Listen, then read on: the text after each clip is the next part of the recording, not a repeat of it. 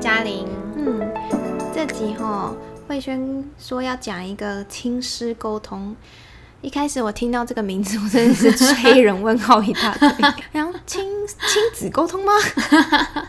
然后来到亲师沟通，到底是什么呢？就是一个让两边都很忐忑的。哪两边？就是老师跟父母亲。亲师，对，就是当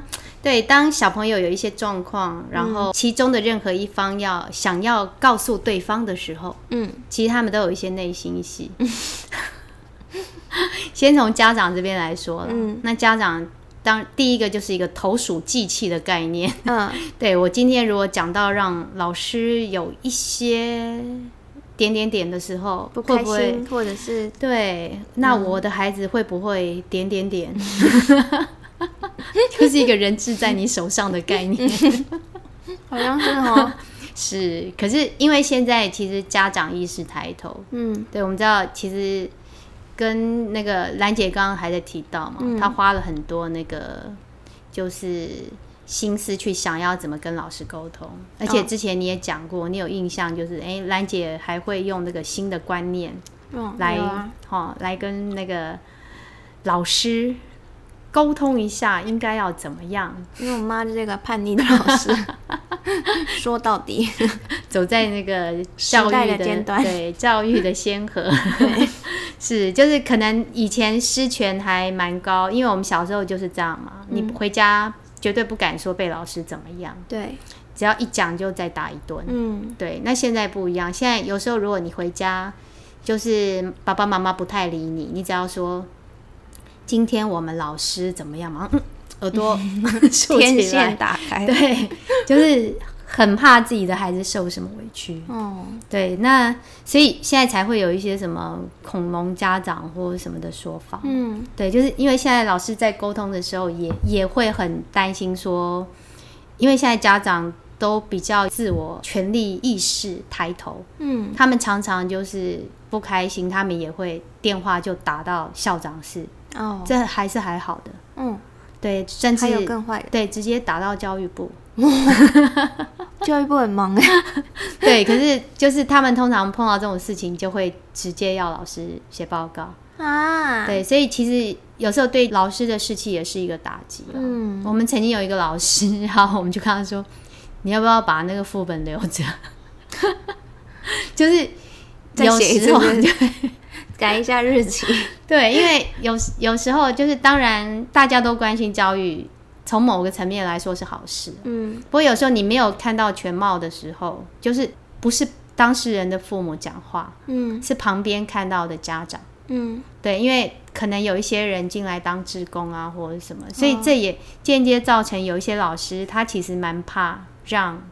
家长进教室的。对，他会觉得说今天如果看到什么他有什么想法。对，那就是我后来就会碰到一种状况，就是其实我是一个很欢迎家长进教室的，是，就是奇怪在我的班级很好的家长，可是有一些老师就他换班级或者是弟弟妹妹在其他老师是很怕他的。是啊。对，我就这时候我其实我就会跟那个老师讲，我说他这妈妈其实人很好的，对，其实就是过度关心，可能对老师来讲，对，就是他们没有建立信任关系啦。是是，当然有一些家长讲话比较直，对，可是我们就是第一个，我觉得老师第一个信念就是家长进学校是来帮我的。其实你刚刚讲到四个字，我觉得很重要，就是信任关系。对，我觉得这件事情不管是在亲师关系上面，还是在亲疏，还是在就是工作伙伴关系上面，然后亲子这个就更深了。就是我觉得信任感这件事，其实真的是需要一步一步去建立，因为它绝对不是一下子立刻可以达成的一件事。我们为什么讲说求职什么你要第一印象什么，就是有时候那个刻板印象一旦造成，你做了一个行为会决定它是要正向或是负向的解读。嗯，就不同的人可能会有不同的看法，是对，所以对家长你要把他当做一个教育的伙伴。说实在，我现在就算碰到有一些可能理念或者什么跟我不一定完全一样，嗯，可是他们其实他们都会肯定说我爱孩子的心，那一定、嗯、对你一定要让家长有对你有这个信任在，这个是很难做到的所以叫保感情啊真的，我们每次如果我们办一些活动啊，其实我觉得交流的机会，嗯，就是要交流，对，就是要有一些活动，对，什么，还有你平常不要在孩子出事的时候才打给对方啊、哦，对，这样子就是家长会一听到你的电话就哦，代志大条了这种感觉。所以其实平常就是要多沟通啦，对，多沟通，不管好的坏的，对，不管是那个。嗯，透过电话或者因为现在赖软体这些社交的那个很多啊，所以曾经有老师就是问过我这个问题，嗯，因为他们除了赖群组之后，结果是混战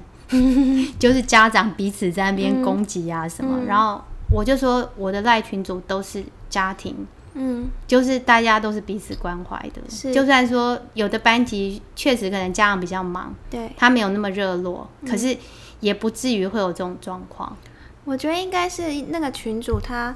其实是你组的嘛，嗯，那如果你今天有放了一个能量在里面正能量加持，要那个香炉绕三圈，正能量哦，它那个就会影响到大家。对，我家的那个能量水叫鼓励。对，那如果好、嗯、那如果说今天有一个老师他也组了一个群组、嗯，但是他就是放任他没有去和一脚、嗯、就是把一些东西放进去那那个群组可能他就会自己跑啊，对，自己长，对，因为他的确实他的组成因素就是造成他这个群体的样貌嘛，对啊，对，那今天我如果一开始我就先注意到这，其实我组了群组之后，我就会在上面大力的赞扬家长们的付出与关心、嗯、对，而且我都会一直讲一点，就是有时候一些活动啊、嗯、来就是帮忙的，我就一定会说谢谢你们把每个孩子都当作自己的孩子，嗯，对，其实要营造就是今天他们有时候家长跟家长之间为什么会有冲突，嗯，就是他们站在自己的本位，对，你的孩子欺负我的孩子对，那你今天如果可以经营出一个就是通通都是我的孩子，对啊，就不会有这种你跟你的我的，对，就是你看到别的孩子好的时候，因为他是我们班的我的孩子，所以你真心为他高兴，嗯，对，这时候或者是像很多家长就会说哎呀孩子动来动去难免什么，就是比方刚刚讲的小朋友有一些状况的时候，嗯，我一定第一个时间跟他们道歉，嗯，当然我也不是做样子，因为我会觉得安全是最重要的， 嗯，所以我一定会跟家长道歉说不好意思，我没有就是把他们看好，或者是我可能有一些东西我没有注意到，嗯，那其实家长他们都会反过来安慰我说老师不是你的问题啦，嗯，对，就是其实碰到事情就是我们大家一起面对，对，大家一起面对、嗯、然后而且他们彼此之间先不要推卸责任，对，他们彼此之间也不会有问题，到就是那个被弄到都会说啊没关系啦不用啦，然后那个弄到人家就是啊我们那其实我都会跟家长说其实我们就是给孩子一个责任感，是，对，就是我们常常在讲的那个逻辑结果、嗯、就是当然我们知道他不是故意的、嗯、对，那我们也要教育他说你今天如果没有注意你就会有一些后果，嗯，好、哦，所以碰到事情我们该赔的、嗯、还是要赔，嗯，对，那当然除了赔偿之外你还要付出关心，嗯，对，你要教孩子怎么样，就是现在我们常常有在讨论说对不起就好了吗，还有一些家长他会希望自己的孩子很有礼貌，嗯，所以他可能会告诉孩子说当人家说对不起你就要原谅他、嗯、对，然后你其实你这样子太 over 了，也会造成一些孩子他就说哦我就说对不起了啊，嗯，对，或者是有一些孩子他就说、啊、他没有跟我说对不起啊好像对不起是个那个万灵丹关键字，对，就贴上去好对不起都没事符咒啊，对，那我们要让孩子了解的是你对不起什么事，对啊，对背后的原因都不知道。对，你有没有去关心到对方，就比方说你撞倒了人家、哦、你除了说对不起之外，你有没有陪着他去保健室，或者再关心他说你还好吗、哦、需不需要，甚至要不要帮你背书包，对，放学一定要帮他背书包、对，上厕所什么就要陪着他、对，我觉得 这个反而是一个很好的让他学习到我做了一件事情之后我怎么样去善后、对，反而让他拥有能力。对，那你跟家长就是跟他讲清楚说我的整个处理的状况、其实家长也会安心。对，那其实我看到很多家长会生气的点就是为什么孩子在学校发生这种事我都不知道。就是那个沟通的桥梁没有打开。对，所以 我其实一定是第一时间然后包括说孩子比方说生病啊，如果他请假或者什么，其实我也会打电话去关心。是，那其实家长就会觉得啊，从来都没有老师这样做过。哎，我想说你就是做太好了。没有，其实就是也是把他们当孩子啦。是啦，对不对？但接你的那个下一班的老师就很可怜。比较有伤害。我在这边告诉大家。就是把他当孩子，就是你的孩子如果今天去学校、就他在家里生病，那他去学校你也是会想要知道他的状况。对啊，是，所以就是他有什么状况你可以比较第一时间跟家长沟通反映一下，好的坏的对都讲一下。对，其实这样子好像家人一样。对，那这样子孩子碰到一些状况你想知道的时候，家长就不会认为你是在告状，孩子也不会。比方说小孩突然退步、或者在学校有一些脱序行为，那我跟家长讲的时候，我就会是说，最近那个好呀，小林啊，他在学校就是跟以前有一点不太一样。小坤好不好？小春，我有一点担心他。那不知道他在家里有没有什么比较反常的举动？哦，对，就是由担心出发。然后去关心。对，你千万不要劈头就那个某某妈妈，你知道小林40分哦，嘿，他在那个还呛人家，妈妈也是崩溃。对，就妈妈就因为其实啦很容易，就有时候我听一些老师讲说那个亲师之间的误会哦，很多时候。就我一个朋友，他是那个行政嘛，他说有时候在那个处室听到老师跟家长讲事情，他冒冷汗，他说这样子家长听了一定那个血压升高，对，而且就会觉得你是不是来怪我没有把孩子教好，对，那顶大帽子一扣下来，那老师真的就是有时候我们台语有一句话叫。更小灯小气，真的。对，所以有时候其实就是一种沟通的技巧。对，其实我觉得我们录了这么多集吼，有时候听你在讲很多一些阿德勒的逻辑，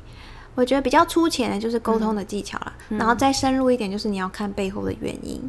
对啊，对。然后你就是看了背后的原因，你就会知道怎么样沟通你会比较顺畅。是，其实就是同理啊。对啊，你今天就我刚刚其实没有恐龙家长，只有极度焦虑的家长，对，他们为什么会像恐龙一样冒火啊什么？其实就是他的那个焦虑已经到达一个顶点，对，所以他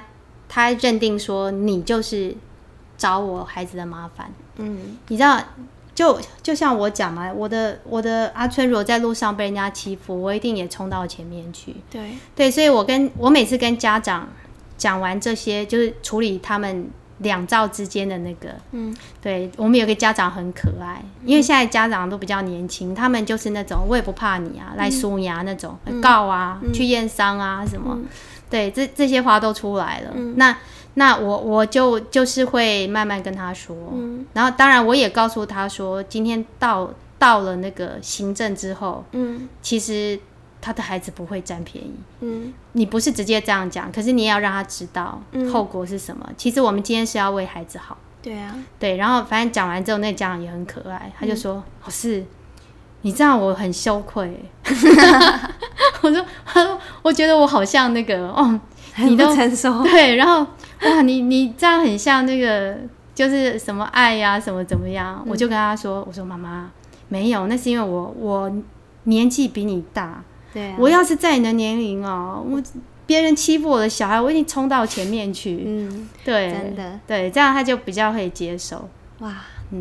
好难哦，要做到这一点，就是有时候需要一来一回很多次啦。有时候因为现在，当然也有一派家长他们会觉得说，孩子犯错就是要给他教训。对，所以他们第一时间，比方说他们什么东西被其他孩子。就是私自去用坏了或者什么，然后他们当然会生气啊，自己的财产受到那个、对，然后他们就会希望说孩子要送什么训导处，送哪里给他一个教训，怎么样，对，然后其实我就会慢慢跟家长沟通，就是我希望当然就是把他送出去，好那样，我说可是因为我的教育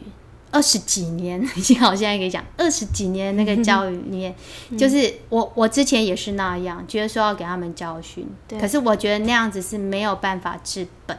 而且那样子会在孩子心里面留下一个阴影。对，就是并不会导正他的行为，他或许因为害怕不再去犯了，对，可是有可能他行为变成其他更严重的。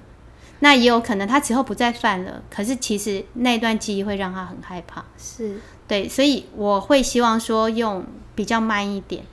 可是可以让这个孩子也变好，那我就会举那个郑捷啊这些无差别，那之前台湾发生这些案件跟他们说，我就说我其实看这些案件我都会觉得在他们的成长过程当中，如果有人给过他们温暖，去理解他们发生一些偏差的行为的时候，他们到底想要什么？是，因为你去看，你就可以发现，他们一定都是很沉默啊，或者是平常就是可能关在家啊，是，然后不会发表意见的人。那你们都会觉，大家的那个印象中就会觉得啊，这么就很。乖巧啊，都在家啊，每次访问都这样，然后很有礼貌啊，对啊，然后家长就会出来说，他也没有什么奇怪的癖好啊，为什么都会，就是他们自己也不能理解，是，然后他很孝顺啊，所以其实就是，其实他根本连家长这方面沟通的桥梁都没有，是，因为就我自己举一个例好了啦，我就是那种不管好的坏的，我都会想跟我。爸妈讲我是比较多报喜啦，但是你说忧也会报，但是基本上也没有什么太大的忧，对啊，那就是如果有一些疑难杂症也会寻求他们的意见，其实最根本的原因就是他们绝对不会责备，是，所以在我心中是我不会因为我有这个问题而被责备，是，所以我就可以回来讲，所以这个真的是兰姐小时候做的很好的一个沟通的桥梁，是啊，她没有在你就是发出一些那个的时候去评价你，对，她没有，真的，她就是说有什么问题我们大家一起讨论啊，那讲出来就一起去解决，看要怎么解决这样子，是啊，所以这个沟通真的是需要从小就要建立好，对，因为我们一直被就是有一些俗语啦，我觉得那些俗语就是说出了就是知其然不知其所以然，比方说什么岁寒逃斑驳，大寒逃看骨，所以大家就会觉得说小时候有一些那种不好的东西你现在没有改掉它长大会更严重，没有错，对，可是怎么改，对啊，对，我们小时候常常会被吓说警察会来抓你哦，不乖的话叫警察伯伯来抓你哦对，就是会用那种控制的方式，对，那我们现在就像阿德勒什么，他会希望你去理解孩子，对，因为他是小孩，他想要做一些事情或者心里有一些想法，他不知道怎么办，所以他会化为一些偏差的行为，对，那今天我们老师有我们的专业，那大人有我们走过的路对，所以我们可以用这方面来去理解孩子。在此提醒大人也要去检查一下自己就觉察我们有时候也是因为小时候卡关啊，对啊对啊，小时候那时候也没有被好好对待，嗯，所以我刚才这真的很重要哦。我刚刚讲那个例子啊，其实我觉得那家长也很好，他一开始他是没有办法理解，可是后来讲完他就说，老师我觉得就是你愿意这么有耐心，我觉得你这样在做的过程也是让家长看到说你是愿意用很大的耐心去面对孩子的问题。是啊，对，所以这也会建立信任感。嗯，那一定他一开始是有一个受害者，如果你今天处理的方式只是用息事宁人，那也不好，就是说啊你就原谅他或者什么，对啊对，那样子家长他会觉得说今天我的孩子受委屈了，对，可是你必须让家长知道说我今天不是要息事宁人，我一定会处理他的问题，对对，可是我的方式可能不是说就是直接把他送出去，我说因为那样对我最简单嘛，对，我就直接送到学务处，没有我的事了，可是这个孩子怎么办呢？而且你想想看哦，你的孩子还要跟他继续同班，对对，那你怎么知道他不会变成？因为有一些就是因为这样哈，我就越磨练越厉害嘛。你这个把我挡住，那个把我挡住，到时候我就越来越厉害。最后受害的还是可能会是我的孩子。对，所以其实你在这个慢慢处理的过程当中，也是跟家长建立信任感。他会信任说，你今天是会愿意付出的。对，这个是处理的方式，是对。还有我之前有说过，就是当家长跟你就是 complain 一些你的，比方说功课，你功课就是出太多了，对对对，或者这个功课是怎么样的时候，对，那我的方式就是我第一个我一定会跟家长解释，我为什么出这些东西，我出多出少都会有人不满意的，因为孩子不一样。对啊，对，所以我都会跟家长说，我说其实我们功课只是取一个中间值。对，我说孩子，我会跟他解释说我为什么出这个功课，用意是什么。可是呢，孩子在家里的状况你最清楚。对，所以你绝对可以决定。所以他如果希望写多一点，或者写少一点，对，他希望写多一点的时候。我会根据个别，就是有一些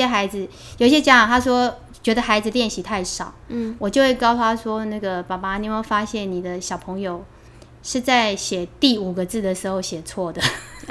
就他并不是练习太少，他是到练习太多，到后来就分心了。对，就是通常会有这样 complain， 就是他会觉得孩子应该做很多嘛，所以他应该。都还另外让他孩子学很多东西啊，就是他觉得他就是因为练习太少才会错，对，殊不知是第5次才错对，就是殊不知他给孩子写太多测验卷了，其实孩子是皮掉了。我觉得除了要懂阿德勒，还要有那个侦探的。没错，其实我常常觉得老师也蛮满足我各种没办法做其他职业的那个对，我从小也很喜欢侦探啊，对，然后也觉得哇演员很棒，这些都可以满足我那如果他说老师功课好多我都写不完，我这个我就会说，那个爸爸妈妈他写功课的时候你有没有在旁边？对，那大部分有些家长就说，因为说实在我的功课是所有老师里面最少，对，因为我会跟小孩说我们在精不在多，对，你就在我们就饥饿行销嘛，对，你东西多了就没有它的那个珍贵性了，所以我第一个一定问家长这样，那大部分家长都是说啊，他就在那个房间里面啊，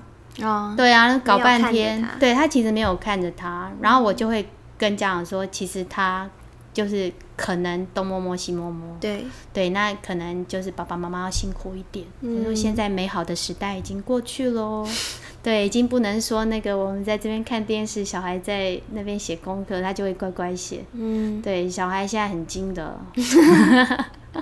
我说所以你一样可以这一代的小孩怎么称呼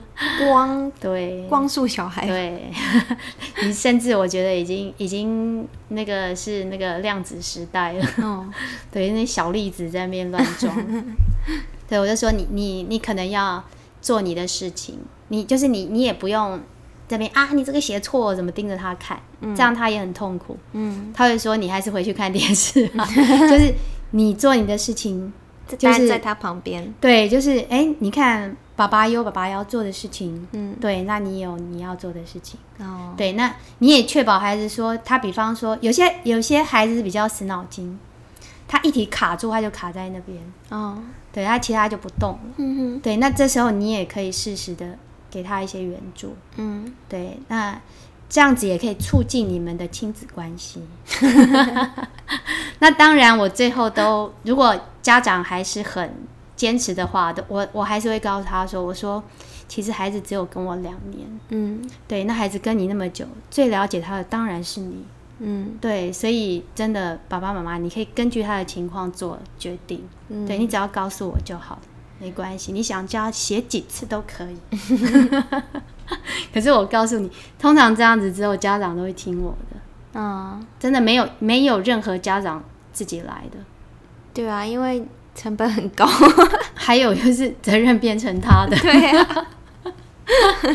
就是当你真的你有时候就是对孩子也是一样啊，常常孩子拿东西来跟我说，老师这样可以吗、嗯、然后我就说你觉得呢，他、嗯啊、就自己默默走了然后再弄好一点对其实我在想哦，可能是因为爸妈也不知道怎么做啦，嗯，但是他跟你沟通之后，因为有了一些方向嘛，嗯，所以他们也可以知道啊，原来是要专心陪伴才会有效，是，对啊，因为他们可能比如说爸妈小时候可能爷爷奶奶也不会专心陪伴的，对啊，他们没有学习的对象，对啊，小时候都自己写啊，对啊，然后、嗯可能有了这些方向再去试，我相信现在的爸妈都很愿意去试很多不同的方法、嗯、是只是那个方法到底是什么他们不知道而已，对，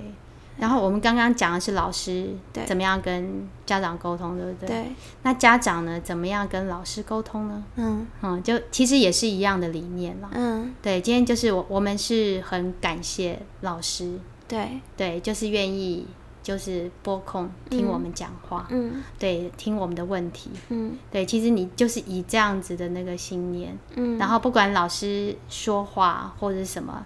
你都尽量去正向思考，嗯嗯嗯对，就我们说没有一个孩子愿意当坏孩子、嗯、其实也没有老师想当坏老师，是，对，其实有一些老师或许他有一些疲惫，嗯，那我们也去同理他，说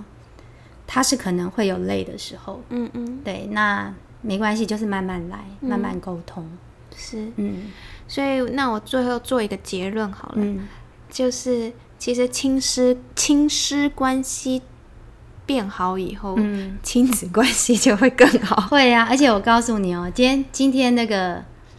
小孩都会两边，就是他会找对自己有利的嘛、嗯、对，那你们亲师关系很好的时候，小孩就没有见缝插针的机会真的对啊，他会我跟你妈妈，那我跟妈妈讲一下嘛，就哦没事他就走了对，有时候小孩想要怎么样的时候、嗯、对，所以像我跟家长的关系，我们是真的都像好朋友，嗯，对啊，真的我们不交了之后，上次康康来啊、嗯、你看那是，所以我就跟那个康妈妈说，我说我们之间的感情已经超越师生的情谊，那肯定是啊，对，其实真的常常大家会觉得说为什么要花那么多心血去那边打电话或干什么，其实很多东西都是后来你无预期的就是回来的，像我什么东西坏了、嗯、就每次都会有人举手都会第一时间得到他们的帮助、嗯、然后也会变成好朋友，嗯，对，就是像我们就是还是常常出去玩啊，嗯，那所以当老师是一个可以交到最多好朋友的职业因为你就用心爱大家，用心爱这个小孩啊，对啊，所以就是我曾经在那个跟台北市的台北市的老师比较惊弓之鸟，嗯，对，因为他们是那个天龙国，嗯，所以他们碰到的家长可能那种社经地位比较高，嗯哼，所以他们讲话有的字斟句酌，他们会很怕被对方抓到，所以他们就说有一次他们就提问，就是讲那个，然后我就提到一个换位置的例子，嗯。就是常常有家长碰到状况就会打电话跟老师说，哎，老师可不可以那个帮我们小明换一下位置啊，他都被旁边那个人欺负或什么点点点之类的。对，然后我就会跟那个家长讲，我就说，哇，这样子真的很担心哦，小明这样子，我就说好，那可是呢，我觉得小明他是一个将来是要做领导人的人才。今天碰到这个事情，我们刚好可以来让他学习一下。是啊，对，然后我就会类似就是跟那个家长有一点挂保证说，你放心，我不会再让他被欺负。是，然后你知道吗？那个台北市的老师一听，马上噔啊，那个警铃就响，他就说：“哎，你这样跟家长挂保证。”万一出事了怎么办？嗯，对，然后可是那个老师也很可爱，他说站在老师的立场哦，嗯，我会觉得这个有凶险，这样讲，嗯，可是站在家长的立场，我会觉得就甘心哎，是啊，我就说对，就是你今天家长不会去抓你的语病，说你跟我保证过了什么，他是会感受到说老师把我的话当一回事，嗯，老师会去帮我处理问题。对，那今天就算说可能处理过程有一些什么，他也不会去怪你。对，而且我在里面听到一件事，就是其实社会上任何人都好啦，就连小孩也好，如果今天发生问题，你让他自己参与去解决一些事，那个跟你自己私下解决或什么是完全不同的。是，对，你说在工作上也好，比如说你也是带了一群人，嗯，那如果今天你扛下所有的东西，嗯，就同事下面的同事都也不用这么认真负责啦。是啊，但是如果你真的是权力下放啊，或者是你让他们发挥所长，其实你会收到意想不到的事。对，所以都是一个参与感。对，对啊，你不要剥夺人家学习的权利，还有碰到事情不要比。对啊，因为那个家长会这样要求，就是因为他之前碰到他跟之前老师说的时候，老师就是马上换位置。是啊，所以这个孩子没有学习到。是啊，他就一直不停的要换位置。这可以换到多久？而且我跟那个家长讲到一个那个重点，我就说妈妈你看他，因为他们之前同班嘛，我就问妈妈，我说妈妈你看之前老师换了之后，事情有解决吗？对啊，又同班了。真的啊。对，我说所以呢，碰到事情就是不管善缘恶缘都是缘。是，对，那今天我们不管有没有办法结善缘，我们至少不要让它变成恶缘，要化缘嘛。对，我们要把它化掉。所以我也跟小朋友这样讲啊，我就会讲到我那个经典恐怖笑话，就是小时候老师上小学的时候，有2个同学，一个男生一个女生，他们天天吵，结果长大之后你猜怎么？就结为夫妻了。对，他们就结婚了。然后小朋友惊恐，对，很惊恐，赶快跟他化解。不要，我说那你们现在要不要好好的和好？我说因为一直吵嘛，那缘分就越来越深。太好笑了。所以你今天如果不想要结下如此深的缘分，记得在你们难得相逢的时候好好的对待，然后挥挥手，不带走一片云彩。哎，我想到那个熊哥兰姐，是啊，再吵下去，哎，七世夫妻，真的。啊，那我们就最后用这个惊恐故事，没有啦，甜蜜的故事结束。好，下期见喽！好，拜拜。